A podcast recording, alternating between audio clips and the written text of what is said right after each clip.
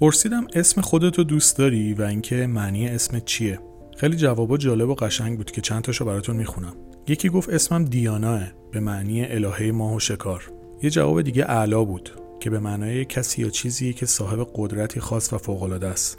یه اسم دیگه ریتا بود به معنی مروارید و یه اسم دیگه الیار بود به معنای یار ایل.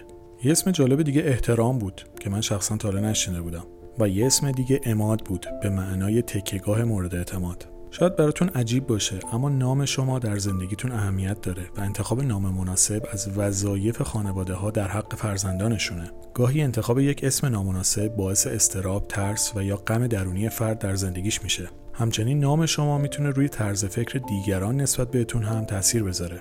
بنابراین از خانواده‌ها میخوام که روی انتخاب اسم فرزندشون دقت بکنن، چون حتی موضوع به این سادگی هم میتونه روی اون آدم تاثیرگذار باشه. و حالا از شما میخوام که بگید که اسم خودتون رو دوست دارید یا نه و اینکه معنی اسمتون چیه.